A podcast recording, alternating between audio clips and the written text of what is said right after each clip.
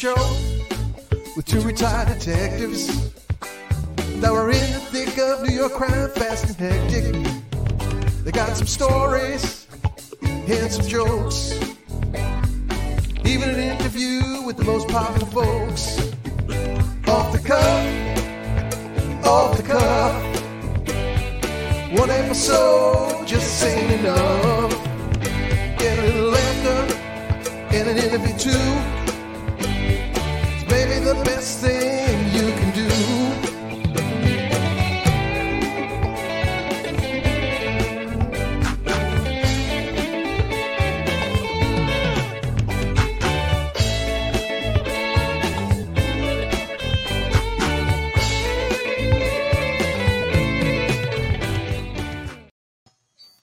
Hello, everyone, and welcome to Police Off the Cuff Real Crime Stories. I'm your host, Bill Cannon. I'm a retired 27 year veteran of the NYPD. And with me tonight, as almost every night, is my co host, straight out of Brooklyn, Phil Grimaldi. How you doing tonight, Phil? I'm doing pretty good, Billy. Merry Christmas to you. I got my eggnog here, and I got the Wonder Wheel in the background. I'll tell you what, this is a uh, a pretty ambitious show. One of our um, our subscribers said to me, "You know, you should have a Christmas show. You have all these cops. Cops have great stories. Why don't you have like four or five cops come on and tell a Christmas story?" I said, "You know something? That's a great idea. Great And her, idea. actually, her name is Carol Grayston, and she's from Scotland. Scotland, of all places, she came up with this idea. Isn't that a Thank you, Carol. idea? Great idea. Carol, wonderful. And I think, uh, you know, I got, we're going to try to come up with one guy at a time is going to tell his Christmas story. And we have with us tonight the, the, mo- one of the most highly decorated detectives in NYPD history. And his name is Mikey Heinrichs. And he's, uh, he's a Brooklyn guy. I'm going to actually show you a picture of his rack there, there's there's Mikey's rack, and uh, we that's all that's a little sticker that we sell. Polish my rack, and Mikey charges twenty five dollars a person to come over his house to polish his rack. I don't know if he's doing it during the season, but anyway, we got Mikey Heinrich on. I'm gonna Mikey's gonna come on first and tell his uh his great Christmas story. Hey, Mike, how you doing? Hey guys, how are you? Merry Christmas. Merry Christmas to you. I see a tree in the background. That's Yeah, fantastic. So, Mike, uh, Merry I hope this isn't this isn't going to be like a this isn't going to be like a bloody Christmas story. I hope it's like uh there's a little bit of Christmas uh, cheer in it and goodwill and all of that stuff. Um, not really, but um, it's not it's not a bloody one either. You know, when you first asked me to come on the show, I started to think about you know Christmas and you know working and all that, and I was reflecting on uh, you know things that popped up here and there, and I I do have a few stories. I know you know it was you know short with time and that, but I'll make it quick. Um, No, no, just just tell it tell it like it is. Oh. If it, if it's too long, I'll just take you off the goddamn screen. off, But no, tell it. I'll keep going all night. But Yeah. but anyhow, you know, c- coming out of the academy, I, I you know, um, I was sent to NSU 14, and uh, it was, you know, it's in the 79th precinct in Brooklyn, and we had graduated in December 1984, and about two or three laters, it was Christmas Eve, and uh, I went to the uh, to the precinct, and uh, I was sent to Woodhull Hospital to guard a prisoner. And uh, you know, okay, that's what I got to do. I go. At least I'll be warm, and I go to the hospital, and I meet the uh, guest of honor, um, and I cuff him up, and um, you know, shortly thereafter, um, you know, droves of these guys start coming into the to the uh, hospital, and I, you know, I didn't know much at the time. But matter of fact, I knew nothing. But I knew these guys weren't out ringing the bell for the Salvation Army during the day. You know, these guys were all, you know, uh, gu- gunfighters from the Marcy houses coming to visit their guy. And, you know, it got to the point where there was just a couple of dozen guys in there, and I'm just sitting there minding my own business, hoping nothing goes wrong. And the staff started complaining, and the next thing I know, um, uh, uh, you know, I, I I don't know what to do, so I call the desk and say, "Hey, listen, there's a bunch of guys here. There's only two people on the list. They're not supposed to be here." And you know, the boss on the desk is like, "Hey, you know, kid, you know, take it easy. It's Christmas. Have a heart, you know." You know, so I I sat there all night. The guys left. I was there with the prisoner. Christmas Day, Christmas night. I was there for almost two days, and I finally got relieved. And I'm saying to myself, "Man, it's got to get better than this," you know. Um, which it did. I mean, Christmas. You know, one thing we all had in common when we worked Christmas was that uh, you know everybody wanted to be somewhere else, and you know, I do remember thinking back, um, you know, to the days like first in the precinct, you know, some nice things, people coming in with baked goods and people on the street, you know, uh, saying hello, God bless you, get home for Christmas. I hope you get home to your family. Nice things like that, you know, and things like, um, you know, we, you know, if you were working in uniform, you pop into a mass and, you know, the eyes fall upon you and people would nod and recognize you. And, you know, it felt good. Um, you know, but later on in the squad, you know, uh, you know, really when you're a cop on patrol, your day can only get ruined to, you know, so much. But when you get to the squad, if something happens, uh, it's really, and the last thing you want to do is real police work on Christmas, as, as you guys well know. For sure. You know, um, You don't know, want to be chasing perps on Christmas Day. No, you know, but in the squad, you know, if it was quiet, God willing, you know, we made the best of it. I remember guys, you know, taking up collections. I had this, you know, victim, uh, you know, a few months ago. They could really use some help. We drop off an envelope to them, or, you know, one guy went one year to the local post office, grabbed a bunch of letters from Santa. We picked out a kid and dropped the present off to him and stuff. So that stuff was all good stuff, you know. But I also remember the tension when the phone rang, you know, and guys were wondering, you know, is this going to blow us up for the for the rest of the night, you know? But um, I, you know, I worked my share of Christmases, pretty much uneventful. But um, when I got to homicide, my first Christmas, I come in for a date tour. I'm working myself. It's nice and quiet till about nine thirty, and we have a police involved uh, shooting where you know uniform officer shot and killed a a, a perp. Uh, so that's sort of uh, that Christmas. You know, you know how that stuff goes. So that was a, a Christmas gone. But um, Hey. Mike, did you uh, have the occasion when you were first on the job to like uh, get like what I did? I was single and I would give guys off Christmas Day that had children, and I would look to be off Christmas Eve or maybe even New Year's Eve. Did you work when you, wherever you work? Did you work that kind of stuff out? Is that uh, yeah, well, not so much on patrol, but when you got into the squad, yeah, um, you know, guys with, with little kids will, you know, get, you know, you would work it out. You didn't pull like tax number. I got more time. I'm taking Christmas and Christmas Eve. You, you whacked it up. right? So it was fair to everybody. yeah, Um, the thing is, you know, you had to whack it up, and you also had to try to think or try to, you know, you need you needed a crystal ball to figure out which day's better. When am I going to get stuck, or when I'm not going to get stuck? You know, yeah. and that was the anxiety of the whole thing.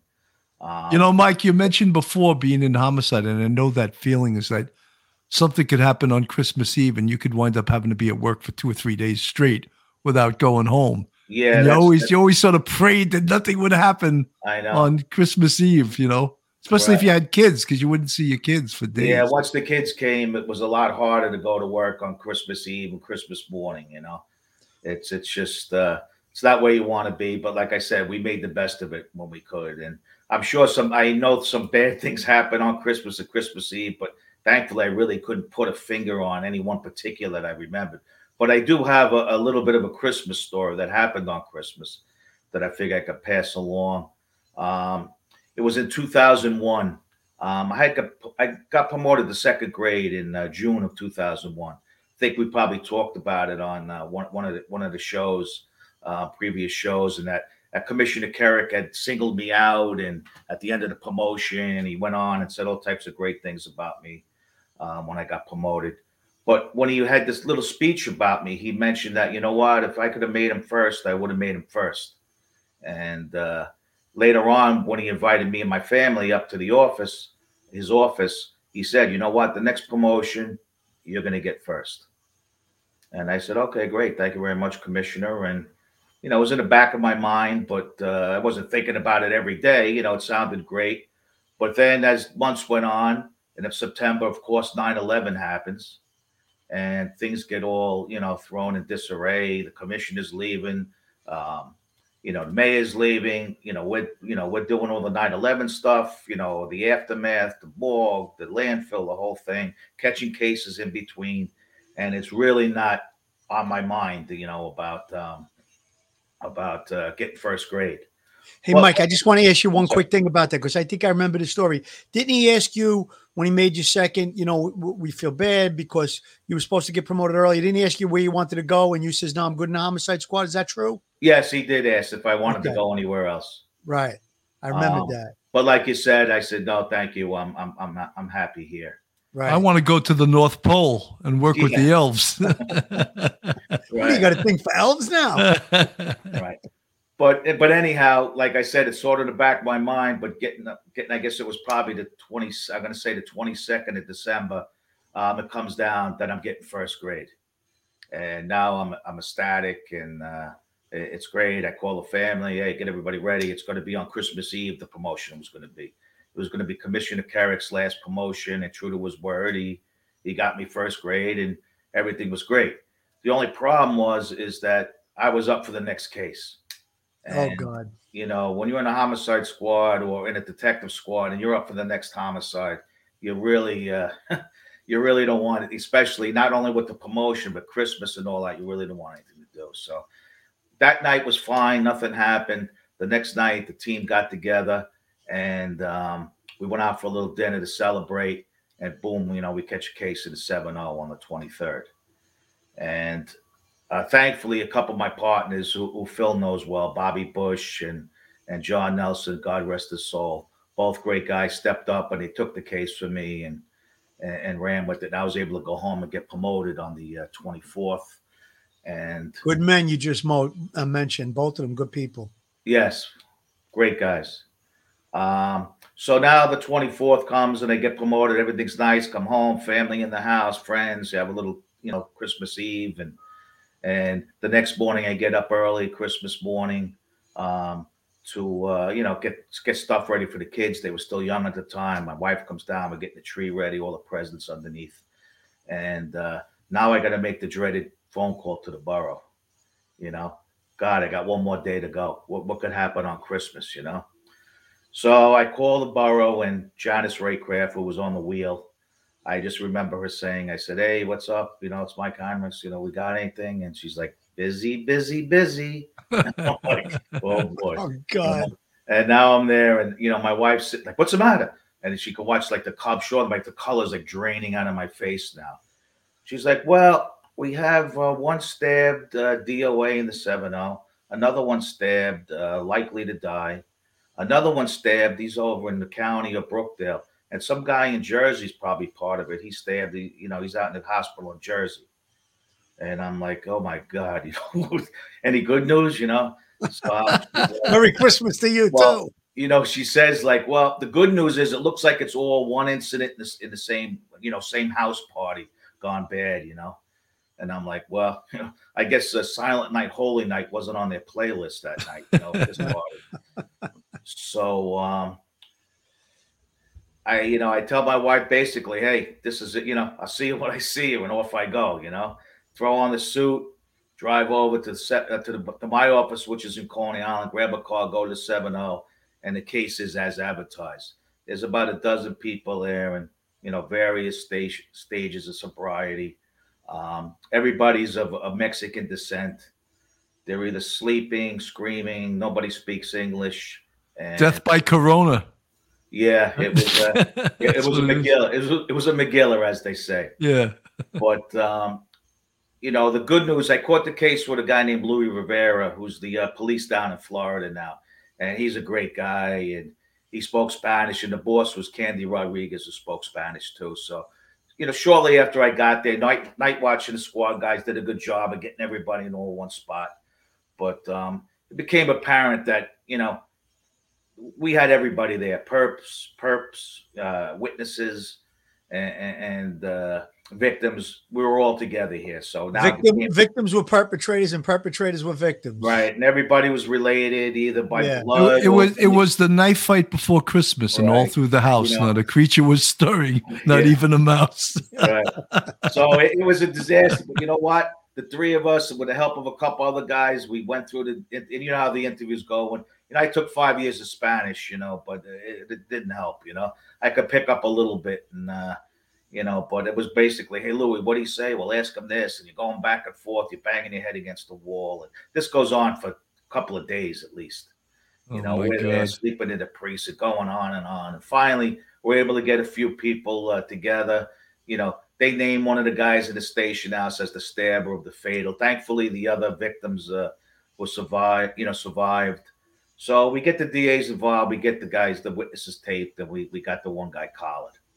Um, everything's all good until the powers to be in the DA's office come in and and I go to speak to him and say, hey, listen, this is what happened. We go through the whole thing, and uh, the DA's are like, uh, well, sounds great, but uh, we're not charging anybody with anything. I'm like, what? Excuse me? Uh, we're, we're not doing it. We're not prosecuting the case. Uh, so that's like a real kick in the, uh, you know, the nuts. What was it? They made it justified. Was it like? Uh, no, they just. I, I mean, they. You know, without getting into it, uh, it's Christmas. I don't want to start beating people up, but I think it was more of a thing which you know, which we already knew. Like, you know, when they try to put this to trial a year from now, you know, the only the only guy they're going to be able to find is the guy who was deceased. Everybody else is going to be in the right, right. And even if you find them, their story is going to change. They were all you know, like I said, related either by blood or from the old country, tight and all that stuff. So um, that's how it went. And, you know, Mike, that was one of the most beautiful Christmas stories I have ever heard. yes, it is heartwarming.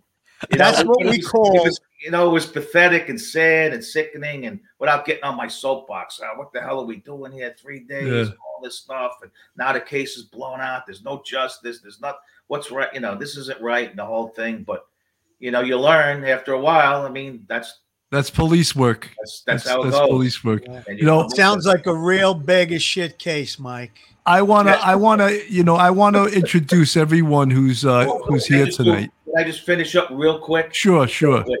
Joe it Cal, there he is. Oh, it, gets, a little, it gets a little worse because I'm after all this, back to my office, and I run into uh, my my boss comes in, who who Phil knows, and no names need to be mentioned but he asked me what happened. I give him the whole sad story, what happened. And he says, Okay, you're good. It's wrapped up. I said, Yeah. And I'm thinking to myself, Okay, you know, yeah, tomorrow's a day tour. I'll go home. It's Christmas, it's New Year's Eve. I'll spend some time with family. And the boss says, No, you're not doing a day tour. You're going to you're going to Times Square. Get your uniform and go to Times Square. Uh, oh my God! So uh, that that was that Christmas. But uh, just reflecting on the way back, you know, I, after it all, the smoke cleared, and they get home January, you know, New Year's Day later in the day, a, a, thing popped in my head that an old timer told me one time, and he said, "Yeah, you know what?" He says, uh, "You know, uh, detectives are a lot like uh, Santa Claus." And I'm like, well, what are you talking about? Detectives are a lot like Santa Claus. He goes, yeah, you know, like one day you're the greatest guy, everybody loves you, the whole world, you can do no wrong. He goes, the rest of the year, you're just another fat guy in a bad suit. and, that's, and, that's, exactly how that week went. You know, first grade, dodging the case, catching the case, and and then New Year's Eve, you're doing the detail. and you're in Times yeah. Square. And I oh know oh exactly God. who it was that did that to you, Mike. He did I'm the sure same you thing do, to Phil. me. He did the same thing to me in '95. Great. You know, guys, I want to introduce everyone that's on the screen right now. Of course, that just finished that beautiful Christmas story, Mikey Heinrichs, first grade detective. My co-host Phil Grimaldi, Duty Ron, the great uh, Duty Ron that has the great podcast with 118,000 followers. He's uh, Duty Ron. You're gonna you're gonna go next if you're if you're ready for the next story. And we of course we have a retired first grade detective and author Michael O'Keefe from. Uh, Reckoning in Brooklyn, Burnt to a Crisp, and Shot to Pieces. Those are his three novels. And to Mike's right is the legendary Lieutenant Peter Pranzo of um, your, your, book is called Harlem Raiders. Harlem Raiders is his book. And my first time meeting him, Lieutenant Joe Calderera of narcotics fame. Welcome to the show, Lieutenant Joe. Thank you very much. Nice to be here with all of you. Okay, guys, listen, I'm gonna I, I want to keep this going, so I'm gonna remove everyone except Duty Ron. Duty Ron's going to uh, tell his story.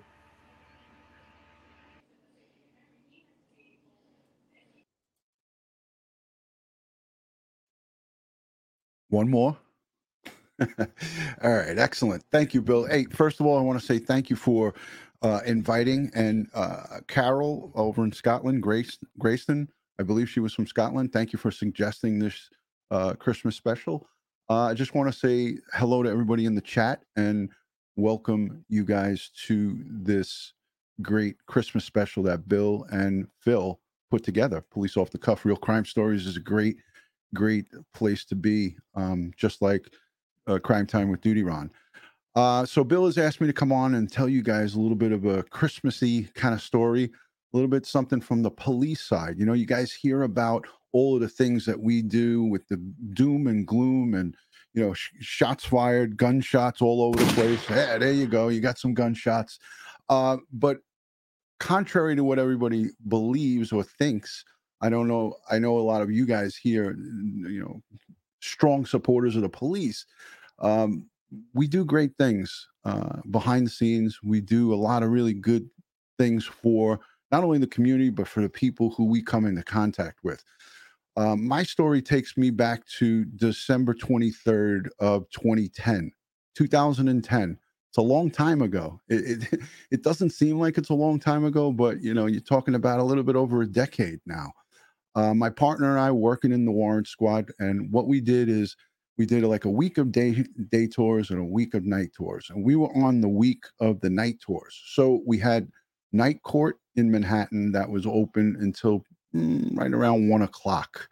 Uh, they would do arraignments in Manhattan, and they would take warrants, uh, returns on warrants.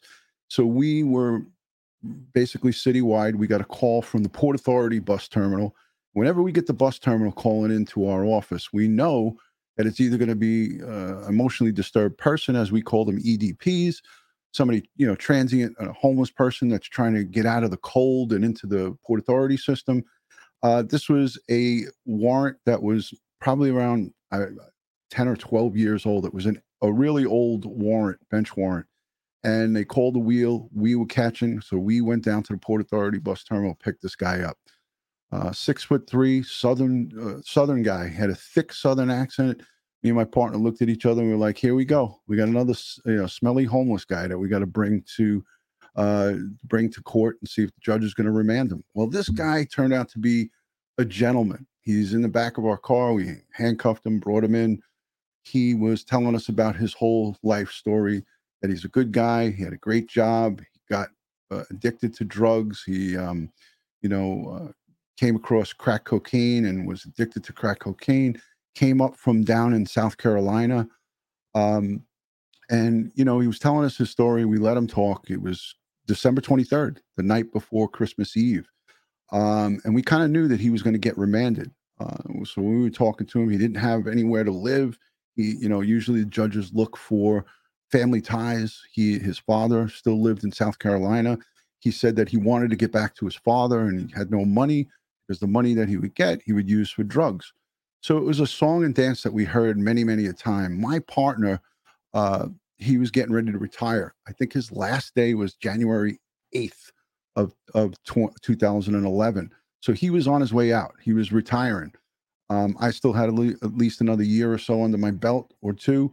And um, so we, re- we returned this guy and he's talking he was talking our ear off. We, we kind of almost wanted to tell him to be quiet, but he was telling us that uh, five years in the past he saved a, a tourist in the in the uh, subway system.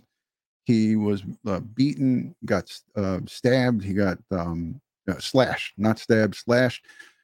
He wound up wrestling the perpetrator that committed the crime against this kid uh, in the subway. I don't remember where he was from, but he was given the keys to the city by the mayor um, and he was telling us the story, but we thought he was full of crap. We thought he was full of. Um, my partner and I proceeded to bring him up. The judge that was on the bench remembered the guy and called us up to the bench and said, "Hey, listen, this guy, you know, I'm gonna, re- you know, I'm gonna uh, expunge his warrant. We're gonna let him go." He remembered him from that whole incident uh, because it happened in Manhattan. And um, we were like, we both looked at each other and we were like, this guy really wasn't full of shit. He was telling us the truth. You know, um, he does have a drug problem and he did want to get back to see his father, but he didn't have any money in South Carolina. You know, we both looked at each other. It was Christmas, the night before Christmas Eve. Uh, my partner and I looked at each other and we nodded our heads. And what we decided to do that night was return this guy to his father in South Carolina. So we purchased his one way ticket down on Greyhound. We rode him back to, we drove him back to the Port Authority bus terminal. We bought his one way ticket, but we didn't buy the ticket until we got his father on the phone. He was 93 years old. We called his father. We verified that he had a place to stay. And his father was just, he broke down. He was crying on the phone. We called him by department phone um, and we paid. uh, we paid for his his ticket back, and we gave him twenty bucks extra. So it was one of our feel good stories, but it didn't end there. Um, so December 24th, around there, he made it back Christmas Eve to South Carolina. His father called me and verified that he had his son. And what he told me next was the best Christmas gift I ever got. And I, um, it was December 26th. It was the day after Christmas. The guy called me, and it was back then we had those department phones. We would take them home with us. Uh, he called me on the department phone and he said, um, "Mr. Uh, Detective Licardi, yeah, this is so and so. I want to just say that you gave me the best gift of my life." And I said, "What is that?" And he said, "My son. He gave me my son back." and um, I was in tears. It was uh, the day after Christmas, and it's just some of the good that New York City police officers and police officers and detectives, sergeants, and all ranks across the United States, probably across the world. This is some of the good stuff that gets done by the police department, and and you never hear about those stories.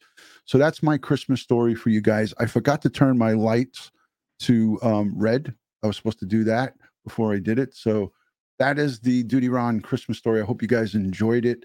Uh, it made me feel really good, and and I know Bill, as a sergeant, you, you're you're proud of your you know your men who uh, work for you. So 100% duty Ron. That was a very touching story, and I, I think that probably all of us, in some way, some time in our career, have a story like that. Yeah. Uh, that we really help someone out, and it's very heartwarming to hear that you really touched someone's life in, in such a great way. Um, Folks, thank you so much. I just want to thank all of our subscribers, all our fans, our channel members, our Patreon people. CR Patrick, thank you so much for the $20 super chat. Uh, it's really appreciated. And all you folks, Fuzzy Fuzzy Doxy, thank you for the 999 super chat. And of course, Duty Ron, he's on the show and he's giving me super chats. Very much appreciated. Uh, you know, it's good to do a show like this. We're not doing it for money. It's it's it's a touching show, and I think it's great when cops can tell their stories and people can really see cops as human beings. Uh, I want to. Uh, I'm going to take Duty Ron off the uh, off the screen. I'm going to put uh, Lieutenant Pete Pranzo. Uh, Duty Ron, thank you so much for that great story. thank you, Bill. Okay. Lieutenant, that's Lieutenant, the great Lieutenant Pete Pranzo, uh, yes. Retired a lot that of was years really ago. A heartwarming story, though. I'm sorry to interrupt you, Billy, but I really love that Duty Ron. That was that was great. That was really uh, the judge, you guys, the ticket, the father calling you. That's a real great NYPD Christmas story. wonderful you know and as as i was saying that most cops if you do a you know 20 year career or more than that you have stories like that and some of them you you just take for granted you forget about them because you're doing good things all the time you know lieutenant pete i know you have some amazing stories uh, God. as soon as you start uh, i think phil and i are going to be take ourselves off the screen and we're going to let you have the whole screen so you uh you got the stage lieutenant pete Uh, thank you very much, guys. I appreciate it. Thanks a lot. Salute. Merry Christmas. Lieutenant Salute. Salute. Some Zim book with the three beans in there. That's it. Nice. Billy Okay. tried to get me with that one one time. He threw the three bean question at me, but I got That's it. right. That's right. Health, happiness, and prosperity. That's it. Okay. Thank you, guys. Thank you for having me on. As always, it's it's a privilege. I appreciate it. Thank you, uh, Bill and Phil and and all the other guys. I appreciate that very much. It's been a it's been a great ride. And as they said, I'm I'm by far I'm the uh, oldest guy here. I'm 75. I'm out 33 years, and uh, it's it's been a great retirement and and been keeping busy. On to you know now the stories I'm telling you are going back 40 years, so you have to bear with me a little bit. Uh, but we I was part of my most of my career. 90% of it was making arrests, and uh, that was like that's all you did. That's all your your teams that I work with and I supervised for many years uh, was that's what I did. So when I talk about the uh, uh, Christmas holidays and such, I'd like to move away from that a little bit because you know we've all been involved in those kind of serious uh, incidents and shootings and things that went right and things that went bad. But we were very involved, and I was in particular for so many years involved in the ugly side of police work. Especially back in the 60s and 70s and 80s. Uh, it was a violent time. So I'd like to just talk about what we did. I'll make it as quick as I can. And uh, the 3 2 precinct was Central Harlem. And uh, at back in those days, uh, Central Harlem, that particular precinct, was very poor. Probably, uh, in my, I traveled all around that city and I worked in almost all the precincts. It was probably at the time, it was the center point for uh, the heroin connection from the mafiosos bringing the heroin in and delivering it. So it was a violent precinct for many years and decades, and it was a very, very sad situation, especially for the children. So uh, it was payback in our way that uh, my team, the Harlem Raiders, uh, a, a, diverse team of blacks, Spanish, and white, uh, a tough, tough bunch of cops. Uh, and we went out of our way at the holiday time and Christmas in particular. We went out of our way to uh, make sure that every poor kid in that precinct, every handicapped child, sick child, um, a mentally ill child, they all had access to some kind of a little piece of Christmas. So we made sure uh, through our community relations folks and our personal knowledge that uh, every kid in that precinct would have a present. So through donations and private contributions and such, uh, we made sure that every child, every child in that Harlem precinct had a baby doll for the girls, and we had trucks uh, for the boys, and uh, and it worked out very well. And personally, what the guys did, especially my raiders, my tough, big, tough cops, all Vietnam veterans and Marines and and uh, Army vets, uh, toughest guys you can imagine, uh, heroes in their own right. Uh, they would get into police cars, go out and bring these kids with their parents into the precinct so they could be uh, receive their presents. And if they couldn't come into the precinct, weren't able to, we would personally go out there uh, with the community relations folks who go out there and deliver those presents to the kids. Now, these kids, there was no Christmas tree, you know, very poor family structure. It was very sad. Uh, and uh, it was so when, when they got their little meager present or two, it made such a big difference to their lives. And the parents or parent, and some of them had none, they were with the, the other uh, uh orphan type parents uh, it was beautiful and it was very heartwarming. And uh, I thought about what kind of stories to tell and such like that. A lot of funny ones I had, but I think this was was something that uh, it could portray of what police around the city, and that's just not the precincts that I worked in, but the precincts around the city. This is what they do around the holidays. They all have these Santa Claus set up at the precinct, and they all have the presents for those, of course, who can't afford it or get nothing. And uh, and I and I mean it. It's it's an impressive time of the year. So to see big, tough, strapping cops do this kind of work uh, on Christmas Eve or Christmas Day, pushing aside the arrests and personal situations and uh, making sure that it was a, a Merry Christmas for all the young people in the precincts that I worked, in particular the 3 2 precinct one of the toughest, best precincts in New York City history. You know, Lieutenant Pete, uh, I've gotten to know you over the last couple of years. You've been on a guest on this show numerous, numerous times, and and I mean, what people see is what they get with you. You are a gem of a man. You're a hero. I'm, I'm sure you were a great dad. You're probably a great grandfather. But uh, we really appreciate you, and we just want to let you know that. Thank you so much. And it is my pleasure to be here. Thank you, Bill. Thank you, Phil. And it was an honor to be here. You guys are the best. Police off the cuff. Well, you're the man, Lieutenant so Pete. Much. Thank you, guys. You know, the next guy we have up is uh he's another. I mean, it seems like everyone on this damn show is a hero, you know? Uh and it's um I'm, uh, Lieutenant Pete, I'm gonna have to pull you off the screen to make some room for him. Uh, it's Lieutenant. It's uh, uh, Detective Michael O'Keefe, and uh, if you know Mike's story, it's an amazing story. In 1992, he of course was the police officer who got in a life and death fight with a drug dealer named Kiko Garcia, and Kiko Garcia is no longer here, and Mike Michael O'Keefe is, and we're happy that it, it turned out that way, and Mike's alive, and Kiko Garcia is in uh, uh, drug dealer hell or wherever he went, you know. But uh, it's good, great. And Mike, not only did Mike, he re- reinvented himself once he retired from the police department. He's an author of novels. He's got three novels out: um, "Shot to Pieces," um, "Burnt to a Crisp," and Requiem in Brooklyn. I can't believe I remembered all three of them. That was pretty impressive. And uh, and he's a great he's a great storyteller. He's a great guy, ladies and gentlemen. Uh, Michael O'Keefe. All right. Well, thank you very much for having me. Merry Christmas, guys. Uh, it's a very heartwarming story so far.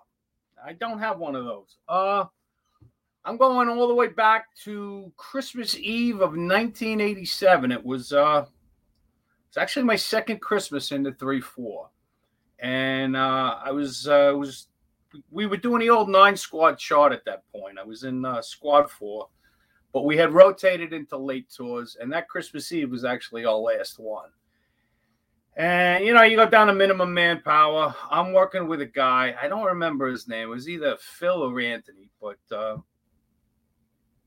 he was a guy that didn't make much of an impression. He had like five years of, on the job at the time, uh, whereas you know I'm a newcomer. I'm only there a year. Um, but I don't ever remember seeing him at like radio runs or backing people up or uh, making arrests. And it didn't occur to me until that night, you know, why that was so. But in any event, we're we're thrown in together, and this is uh, after chasing my wife for two years. She finally let me. Uh, she slowed up enough for me to almost catch her, and this was going to be our first Christmas together. I'm going to be at her mother's house the following day for Christmas dinner. So this is a big thing. It's uh, I really like this girl, which you know, evidence uh, how much I liked her. I ended up marrying her, and we're uh, together almost thirty years now.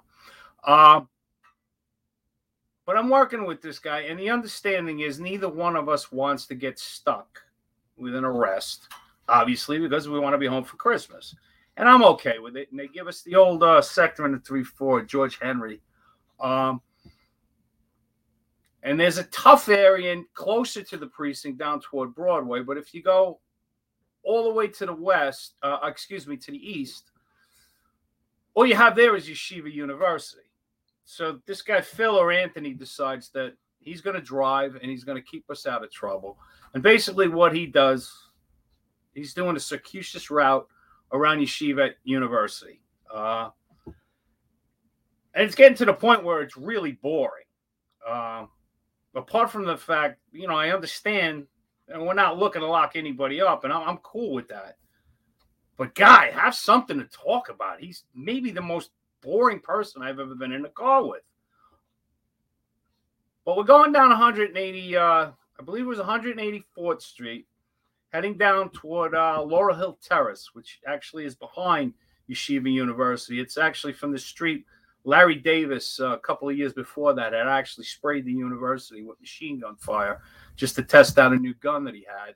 Uh, and I think they still have specialty uh, specialty posts there now, SP one and SP two, that still guard the university, even though Larry Davis is dead. Uh, but in any event, politically, that's how things work in New York. Uh, protection forever. Um, but we're coming down 184th Street, and there are brownstones, old brownstones, over on the right as we cross Amsterdam Avenue, heading down to Laurel Hill Terrace. And I see people up on uh, on the parlor level coming down the stone steps, and the first guy coming out has that giant knife with white stuff around it sticking out of his chest, and he's being followed by two females. And the guy, I, and I start banging on Phil's arm, like, stop the car, stop the car, stop the car. He's paying no attention to anything until thunk, this guy's on the hood of the car. He finally steps on the brake. The guy slides off the front and down in front of the RMP. I get out, and he has the hilt of the knife sticking out of his chest is probably about nine inches long, which means that it's there's at least nine inches of knife in his chest, and it's covered all around the outside in icing. So I start speaking to the women. They're all from Mexico. They're all from the same, originally the same village in Chiapas in Mexico, uh, which I later found out talking to them. But uh, I'm asking what's going, how'd this happen to them? And they speak English. They actually work in the restaurant industry in Manhattan. Uh, this guy, the victim, had just been up for a year, and the guy that stabbed him is up in the second floor apartment.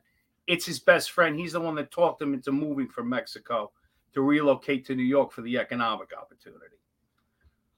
So we decide, all right, we, we call an ambulance, roll the bus forthwith. Uh, we got him stabbed, and now I go up to go find the guy, the stabber, and it occurs to me about a, a flight up, I'm alone. So all right, that's how it's gonna go, I guess. And I go up into the apartment and I swing the door open, and in the kitchen, standing over a cake with what looks like a fist indent into the middle of it, holding another enormous 14 inch knife, is the other guy and he's practically hyperventilating. He's all upset. He's got this crazed look in his eyes. I draw down on him like, dude, just put the knife down. And he looks at me like he's thinking about having a lunge. I begged him, please, please, guy, don't make me kill you on Christmas Eve. I got things to do tomorrow. But finally, he comes to his sentences, sentence, senses, and he realizes yeah, I should probably put the knife down. And he drops the knife. Um, I get him hooked up. I bring him down, and the bus is bringing the guy right to. Uh, I think they were going right to Columbia Pres.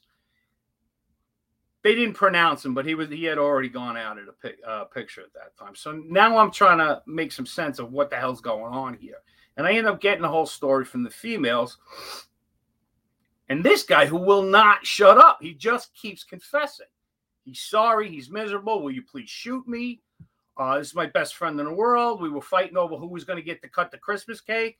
It's probably as as senseless a homicide on Christmas Eve probably that was ever committed. But uh, the guy I'm working with will not take part in helping me with this arrest in any way, shape, or form. You know, Mike, that that's another one of the most beautiful Christmas stories I've ever heard. well, it gets better because I don't you know, my shit doesn't get ruined. He's not helping me with anything. He doesn't want to talk to anybody. He doesn't want to hear anything. He's covering his ears. Finally, Night Watch comes to the 3 4. The guy shows up and goes, Look, I'm not staying. I'm going to let you into the squad. Just babysit him. The squad will be in in the morning. Don't do anything with this guy. So I figure I'm stuck. like this, you know, this budding romance this first big Christmas family dinner with my girlfriend's I'm not even going to have a girlfriend after this. This is over. Uh-huh. I'm sitting in the squad and uh, I have no one to talk to. So I'm talking to this guy. And really, it's just me listening to him tell me his tale of woe and apologizing. He keeps apologizing for killing his friend. I'm like, yeah, I know. We've been over that. Let's wait for the detectives because I have no idea what to do with this information. I got like a year and a half on the job. sure enough, the squad comes in. I think it was Tony Imperato, Jerry Giorgio, and Huey Drain came in. They're like, "What are you doing?" I'm like, "They didn't tell you? I got a homicide collar." Tony Imperato, who always had a had a uh, had a smart mouth, is like, "In your dreams, you got a homicide collar, and you don't get to get them, kid." And then and I'm like, what are you talking about? You're like, he meant it. yeah, he goes, no, no, we're taking this. We're taking the whole thing. Thank you for wrapping right. it up for us, but we're taking the whole thing. I'm like, great. What do I got to do? He goes, well, after you talk to us and we tell the district attorney what you're going to tell the district attorney for the grand jury, you're going to go down to the medical examiner's office and you're going to go home and have a merry fucking Christmas. And I said, yes, I am. That's even on my way. and it was, they just took it off my hands. I mean, it was a shame about this poor guy losing his life, but it was my first ap- uh, homicide apprehension, and from that point forward, I'm like, I'm gonna I'm gonna lock up everybody for murder and not keep any of them. it didn't work out that way though. That's yeah. a great story. Uh, Rachella Pranzo, thank you so much for the twenty dollars super chat. Uh, allegedly guilty. I don't know if it, that's Joe Murray or Angie Yang. Thank you for the four ninety nine super chat. And Philly, I think you're Phil Grimaldi you're up next, but uh, I think Lieutenant Joe disappeared. He did. I don't see him on the screen. I could add him, but he's he's not there. Okay, maybe his phone is messed up. Let me text him and then I'll get into the story. You guys, uh, let me let me put it. Let me add everyone back to the screen. Uh, hey, Mikey, you all right? I'm good. Duty. right, I got to put Duty Ron. That's the screen, and that's not even everybody. So when I add the lieutenant, if I add him, there's seven people on the screen. This was what Hollywood Squares were looking at, right? Wasn't that the old, the old show? The old show we had. Yep. You know, you know, it's funny and not not funny, but I mean, when I asked you guys to tell story, I didn't ask you what your stories were. You know, I was and Duty Ron told like the most heartening, and you know, it was like one of those stories you could tell in a Hallmark card. You know, and the, the rest of you guys have stories that you can tell in you know in a homicide book, right, or a, a movie uh, about about the hood. But but I think there are pe- the folks that watch us and listen, and uh, I think they appreciate those stories even more than the heartfelt Christmas stories. You know, and actually, Lieutenant Pete had uh, a very heartfelt Christmas story also, and I mean, I can't even imagine. Uh, you were in the three two. What in the seventies? Was it the seventies or?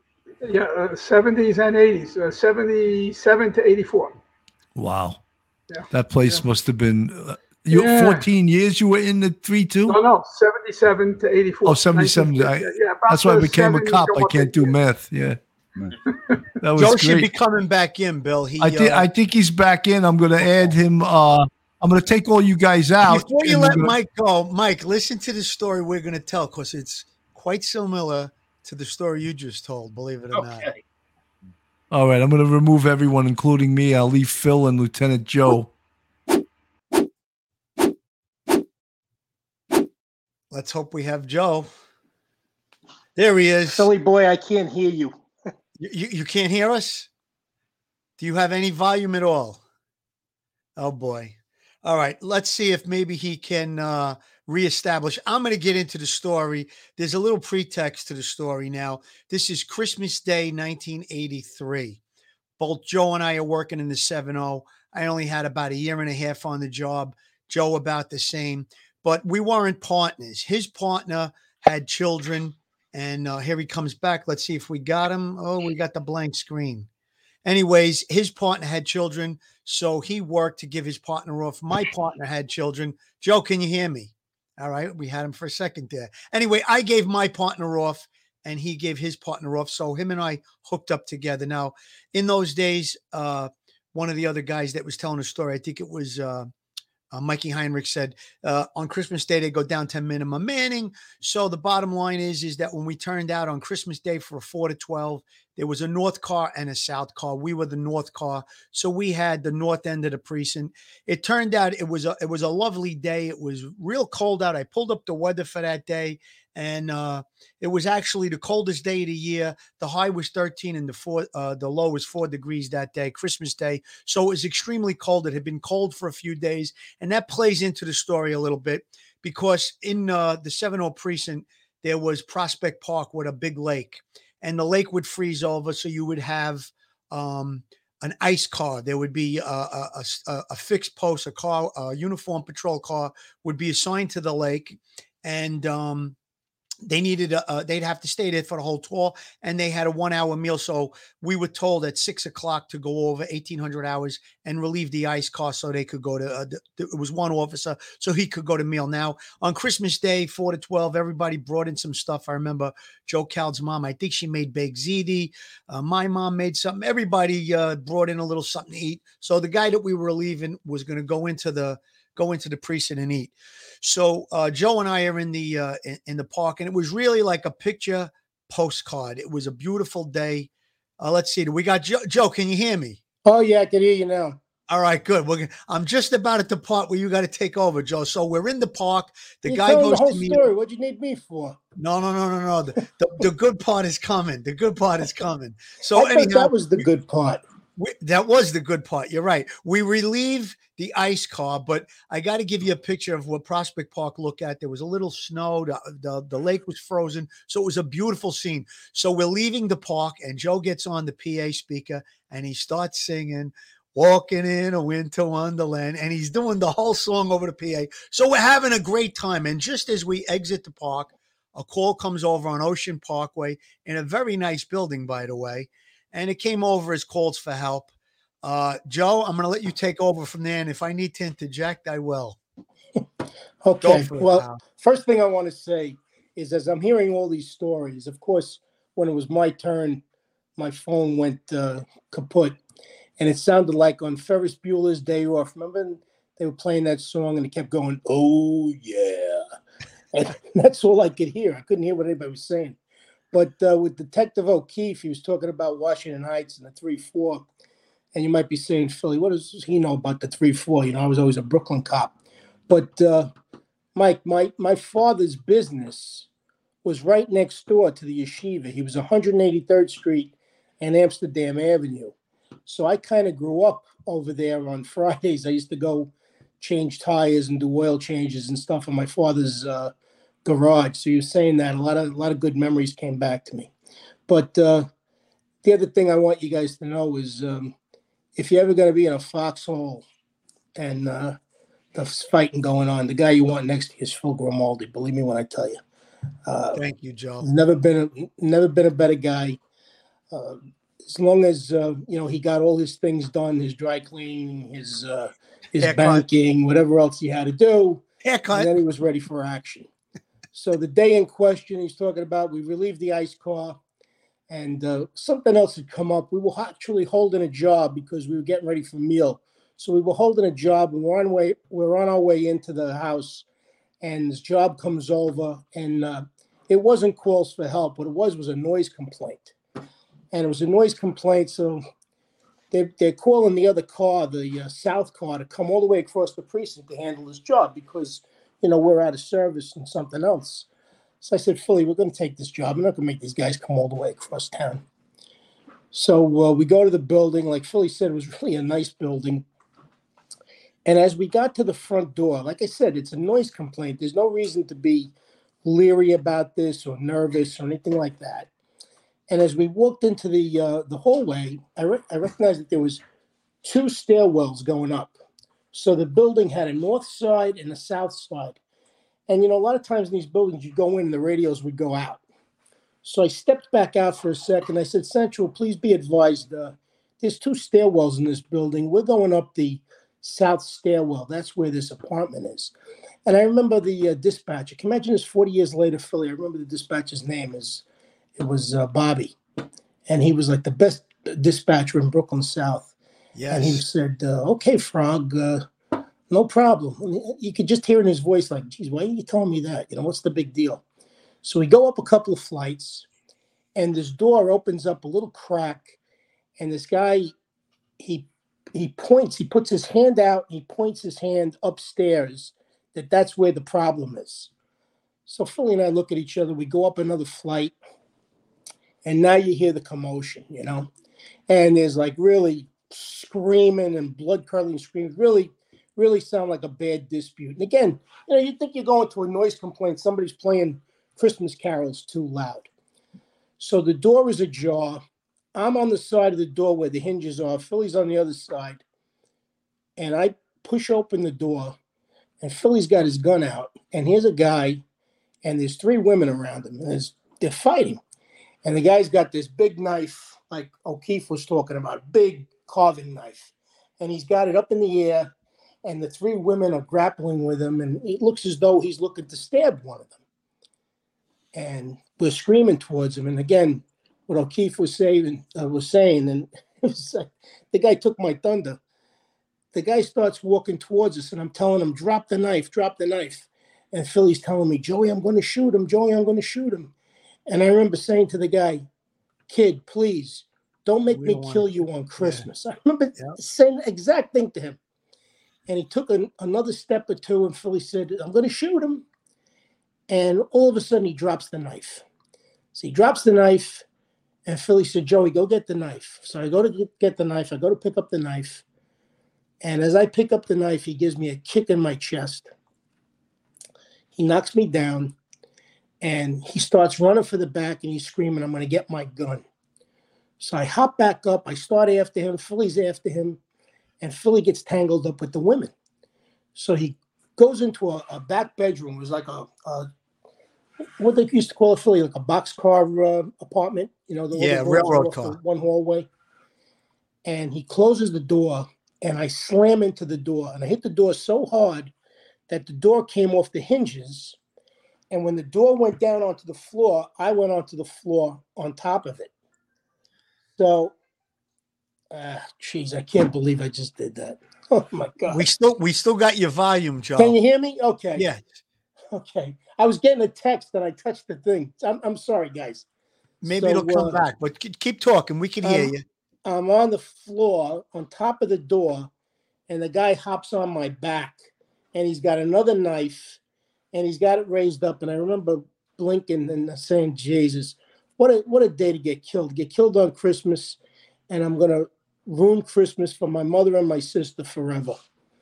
And that's all going through your head. You know, they say you believe your life flashes before your eyes. The next thing I know, I never got stabbed because Philly knocked the guy off me so clean. I didn't even feel him knock him off me. And uh, he's got the guy. And next thing you know, before I could even get into that fight, I'm attacked by the three women. So, uh, you know, we're battling it out. Did you enjoy the three women attacking you, Joe? uh, not, not the way I recall, no. so, you know, uh, we wind up, we get the guy cuffed. We didn't lock up any of the women. And, uh, you know, there was do, no help. Do you remember the, uh, the the grandmother took a heart attack, Joe? You remember that part? Oh yeah, I, I did Right remember that. right as we but, uh, leave it. And if you remember correctly, the guy was wearing a bathrobe, and he yeah, I do remember like a red knife. one, right? He had a, yes, he had the steak Yeah. knife in the bathrobe. And when he dropped the first big knife, we thought, all right, things calmed down, the guns went away, you know, all of that. And then just all hell broke loose. And uh I think uh my nightstick had an indent of his uh of his head uh from the uh from the, the blow that I got him off your back. Well, you told me you told me not to say any of that stuff, so I didn't say any of it. You know. Well, you could say it. Well, listen, uh, he was about to plunge a knife into your Well, neck, this and I is think uh, but this is the this is the, the the moral of the story was what it turned out to be is they were having Christmas dinner, and one of the daughters uh, had her boyfriend at dinner, and he said something that the kid didn't like, and they started going at it, and the kid got the knife, and he threatened the, the boyfriend, and the boyfriend ran out, and uh, now the women were keeping him from going out after him with the knife. So, you know, he wasn't attacking the women, which is what it appeared to be when we got there. So, make a long story short, um, when uh, everybody came back from the hospital, and the guy was in the hospital for a while and all, and he's he's in a cage, and uh, he was he had been high on angel dust. I mean, that was the, the crux of it, and uh, that's made him, you know, pretty strong and pretty violent. So uh, he said to me, "Hey, officer, can I talk to you?" I said, I don't want to talk to you. You know, the guy tried to kill me on Christmas now. He wants to talk. He said, please, officer, can I talk to you? I said, yeah, what is? He goes, "I- I'm, I'm very sorry I acted like that. that's right. I said, what? He says, I'm very sorry I acted like that. I'm sorry if I hurt you. And I hope you have a Merry Christmas. And I looked at him and I was like, you know, where do you put your hate? You know, I mean, the kid was about 17, 18 years old. He was a kid. And I'd like to tell you, you know, he was six foot two, 250 pounds, but that wasn't the case. He was not a big kid. He was about our size, Joe, if I remember yeah, correctly. but Maybe I a little that's taller. not big. You know, I'm five seven. You know, He was a he was a wiry kid, and you're right. I remember at the end of it when he apologized to you. Then he apologized. I remember shaking hands with the guy and him telling me, you know, it was uh, the seventh anniversary of my father's death. And, Yeah, uh, yeah. This guy, the boyfriend, uh, you know, he came off to me, and the, the whole thing broke loose. But uh, Well, But you were more mature. You were more mature than me because I wasn't shaking hands. You know, I Yeah, wasn't too happy. And the reason we were working together that day was because our partners wanted to be off Christmas Day, right, and we wanted to be off Christmas Eve. And uh, I had I had already worked. I worked the Thanksgiving Day parade, and they wanted to give you one day off back then, like out of the uh, Thanksgiving, Christmas Eve, and Christmas Day. They wanted you to have at least one day. So Christmas Eve was uh, a bigger day for both Philly and I, and we thought that was terrific. We would get a chance to work together. and uh, after that day, uh, Philly Grimaldi's been my very best friend and my brother. I appreciate that. That's that's you. great, man. You know, you guys, uh, I have everyone on the screen right now, except of course Lieutenant Joe because he disappeared. I'm But, gonna I'm gonna try to get back Yeah, on. ju- Would go out and go back in, second? Joe, please. Bef- So Yeah, before I'm we sorry. but you know, for all you folks listening and you folks watching, uh, on the screen here is some of the uh, the best that ever worked a job on the NYPD, and I, I, I really, I really, really mean that. Mikey Heinrichs, I mean, I can't. Uh, I mean, I'm such so honored to have him on the show, and I always, I sort of, I, I sort of like to tease him now because I have a, um, I have a picture of his rack somewhere. Where the hell is? Oh, here it is. Here we go. Boy. There I you mean, go. if that's not the craziest rack in the history of the NYPD, you guys uh, that don't know about police work, that green bar is the, it's called the Combat Cross, and he's got an oak leaf. If you see anyone with a green bar and an oak leaf, turn the other way and go away from that guy. All right, and then the blue bar is the Medal of Valor, and if you see an oak leaf on that, now you know this guy's double crazy. So. and, and in addition, he's got 212 department citations. Unbelievable, Mike. You had an unbelievable career, and it's my honor to always have you on the show. And uh, I'm hoping in 2022 to get you on the show more often. If you'd only buy a laptop Right, and stay out of the woods. and stay out of the woods up in the Adirondacks where there's no Wi-Fi. You know. Right, uh, And, you. uh, so I have Wi-Fi up there now. Oh, they do have Wi-Fi up there. That's great. Uh, we got Michael O'Keefe, you know, who's doing great things as a writer right now, and I'm trying to uh, all that. You know, look, I try to help people out, even post job, if I know people and if I can hook them up with a connection, and I try to do that with with with people. Uh, and and believe me, I'm not trying to tap my uh, pat myself on the back because I can't reach it. My, I got arthritis in my shoulder, you know. And uh, Duty Ron, uh, Duty Ron has helped our show, Police Off the Cuff, Real Crime Stories, more than any single person. And I was, when I first started doing the show, uh, even though I had been doing it for a couple of years, I was doing it all wrong. And I didn't know that YouTube was the place to be and how to work YouTube as a science. And Duty Ron uh, taught me all of that stuff. And as a result, we're nearing 25,000 subscribers and, you know, inching along. We're inching along there. And, uh, you know, we do we do what we call cross pollinate. We help each other out. We have each other. We help each other get guests. We appear on each other's shows, and that, that's helped tremendously. Ron, I just want to thank you for that. And, and Bill, I just wanted to say thank you for having me on with you. I, I, I got to say, you know, helping other cops is what we got to do in our retirement, right? We got to stick together. It was correct. tough enough. It was tough enough while we were on the job with uh, all the different nonsense that we had to deal with. Now that we're off the job, it's the gentleman's club. This is what we talk about. So, you know, when I saw what was going on with your show, I said, I got to try to help this guy if I can get his attention. Finally got your attention. But I want to say happy belated birthday, Bill, right? Wasn't it your birthday? No, yet? it's actually my birthday tomorrow. I just Oh, celebrated tomorrow. it yesterday because right. my sons couldn't come up during the week because Now- they, you know, they both now I work. got to change my calendar because I put it in for yesterday because you posted something on Instagram. You, yeah. you're trying to play games with me. But no, anyway, I, w- I wouldn't. I wouldn't do that. You know, I, you know, when my son was younger, my youngest son Jake, his birthday would like start out with he'd have about five or ten different celebrations for his birthday, and I was like, Jake, stop it. Your birthday's one day. You get one damn party. You know, and I always remember that. So, you know, even though we so we celebrated it already, so I don't need you know ten other parties. But you know, that's that's the I- way. I It's fun. I definitely feel honored to be here with all these great uh, retired uh, detectives, uh, lieutenants.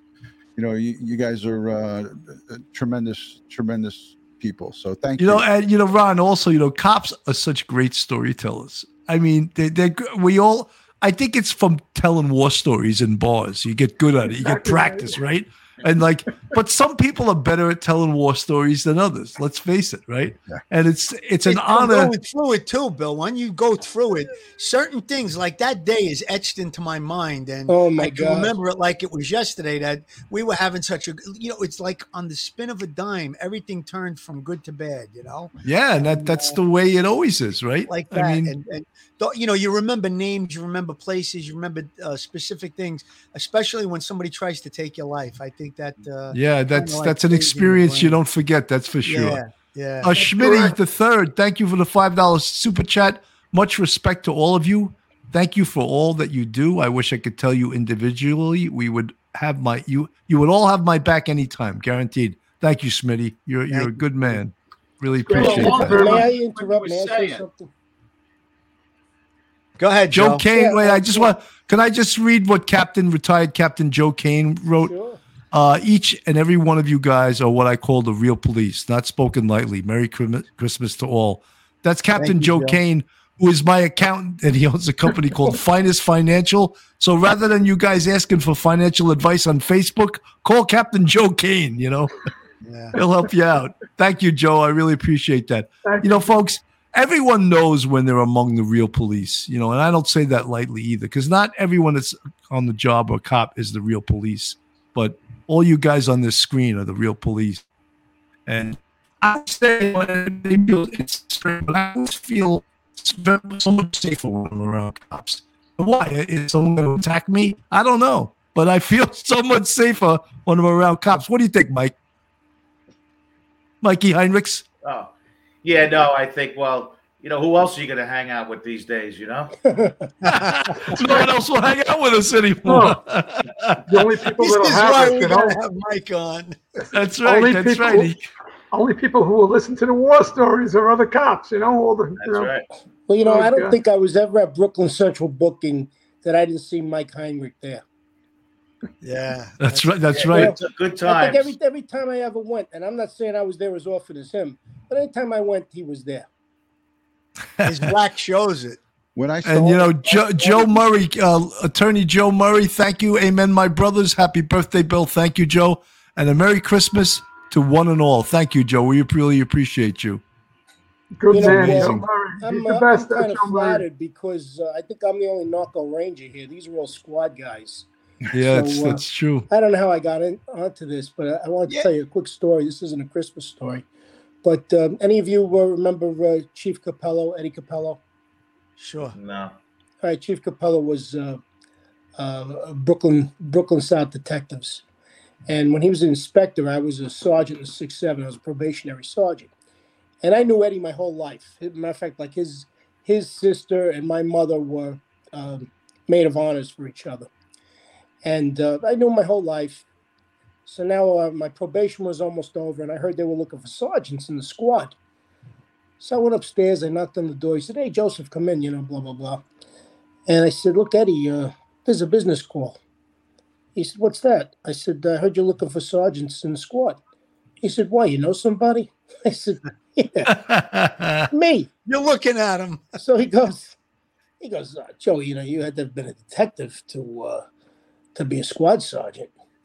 So I said, Oh, Eddie, maybe you didn't hear. You know, before I got promoted to sergeant, I, I got promoted to detective. Right. He said, No, you were a narcotics detective. That doesn't count. man, he insulted you every way till Sunday, man. What do you you know, I doesn't almost count? forgot, Philly. You got to do a quick one for Joe Murray. no Joe deep- Murray, attorney at law. Joe, glad you're on with us tonight. Have you found yourself in a jam? Are you in need of legal counsel in the New York area? Do you need a victim's advocate? Well, Joe Murray is your man. He's not only an experienced trial attorney, he's also a retired 15 year member of the NYPD. He literally knows both sides of the fence. His website is jmurray law.com. His telephone number is 646 838 1702. Or you can reach Joe on his email at joe at jmurray law.com. Excellent, And Phil. Joe well also has a podcast, and there it is. Allegedly guilty. Guys, we're at an hour and eight minutes, so I'm going to go around. I'm going to give everyone 30 seconds. No long four score and 20 years ago speeches. All right. So I'm I'm gonna I'm gonna start with Mikey Heinrichs. Last last words, like 30 seconds or less. Mikey. Okay, well, first of all, to all you guys, it's a pleasure being on with you. I want to say Merry Christmas to all you guys and your families and the police officers all around this great country. Stay safe. Hopefully, you can get home at some point to your family, enjoy it, and just a special prayer for those uh, those poor people down in Kentucky and Tennessee that went through that that devastating Absolutely. tornado. That's Well just said. horrible. God bless them all, and God bless you guys. And, and thanks a lot, Bill, for, for having me on. I want to have you on again in in 2022. You just got to get a new laptop. We'll do, we'll do one from up top. From uh, Yeah, yeah. Oh, from the Adirondacks. yeah, Okay. we'll do one from up there. Okay, Lieutenant Pete. Last words. Hey guys, it's been an honor and a privilege uh, amongst the guys, the finest on the finest of the, the NYPD. I thank you so much, Bill and Phil. And uh, I want to wish you a Merry Christmas and a Happy New Year. Good things to come. And uh, like Mike said, God bless the uh, folks in the, in the, mid part of the country. They went through hell these last few days. And uh, really, thank you so much. It's been a privilege. Merry Christmas to everybody. Happy birthday, Bill, tomorrow. Thank you, Lieutenant Pete. Mikey O'Keefe. Yeah, just reiterate what everybody else said. Merry Christmas. Uh, hopefully, this is everybody's uh, best year coming up. And uh, I have no idea what the uh, what the kids that are still active are looking at going forward. Uh, but my prayers go out to them. Thank you, Mike. Duty Ron. To be a cop. Duty Ron. Yeah, I just wanted to say uh, thank you to everybody in the chat. Everybody that's here in the in the chat, sending positive words, positive vibes. It's all about you guys. We are just sharing our stories with you. Wishing everyone a Merry Christmas, a happy, healthy. Without your health, you have nothing. So mainly a happy, healthy holiday season, and continue to be kind to each other. Make sure you support your local law enforcement, your first responders, your military those are the people who are keeping us safe. So thank you so much, Bill, and all the great people here in the panel. I'm, I'm honored to be with you guys, and thank you, Bill. Thanks, Duty Ron. Lieutenant Joe, last words. Well, um, thanks for having me. It was really a lot of fun. And uh, of course, I want to extend uh, Christmas wishes to you all. But uh, the only thing I wanted to say is um, all you guys who are on Facebook and social media active uh, retired cops, stop knocking these kids today. Their job is a lot more difficult than our job was. They're being watched everywhere. Everybody's got a camera. So, you know, maybe they can't do the job the way we did it, but uh, stop knocking them and uh, keep an eye out when they have their car stops and stuff because, you know, you always want to keep an eye and make sure they're okay and they're safe. God well bless said. you all. Thanks very much. Well said, quick. Lieutenant Joe. Uh, Philly Grimaldi, again, no four score and 20 years ago speeches. You need to be quick. Seconds. Real, real, real Third, quick about the, uh, the, the hurricane, uh, the tornadoes that hit. That tornado raced across the land for 250 miles. They think it might be the, the longest hurricane that stayed on the ground in history the, the whole area is devastated. God bless those people. Uh, the, the, United States of America will come and help those people as much as they can. There's no words that you can say to make them feel any better. They're going through the roughest time in the world, but prayers for them. God bless them. I'm just honored to be amongst the great people that are on this panel. Billy, I got to thank you. I, I know what you do behind the scenes on this show. Duty Ron knows as well. He does it himself. Uh, you're a one man show with the computer regarding putting on the uh, the guests, moving people on and off the screen. Thank you for having me as a co host to be part of it. And I'm hoping for great things in this upcoming year, 2022. Merry Christmas to all the people in the chat and all of our subscribers and listeners. God bless everybody. And yeah, I, I, I got to say, Joe, that was good words about uh, these young kids that are out there. If you go by a car stop, take a second look. I always do. I uh, do it wherever I am. I could be out of state. I'm checking on a cop that's doing a car stop. And uh, let's uh, all law enforcement brothers and sisters be safe, healthy, and happy, and enjoy your Christmas. Very well said, guys. You know, can I just add one thing? Yeah, go ahead, Mike. Yeah, just real quick on what you know Phil and the other guys said. Uh, you know, my young son's out there. He's got three years on the job. He works out in Queens, so keep him in your prayers also. Absolutely. 100%. You know, guys, this is a law enforcement is a brotherhood, and I never feel as close a brotherhood as when I'm on this show with the great guys that come on this show. And uh, folks, all you folks in the chat and all of our subscribers, all of our fans, thank you so much for supporting us in 2021 we're hoping to do great things in 2022, reinvent ourselves, come up with an even better show than we put out in 2021. For all you guys out there and all of my guests tonight, God bless. Merry Christmas. And I hope to see you guys soon. Stay safe, everybody. Peace. Salute. Salute. One episode just ain't enough.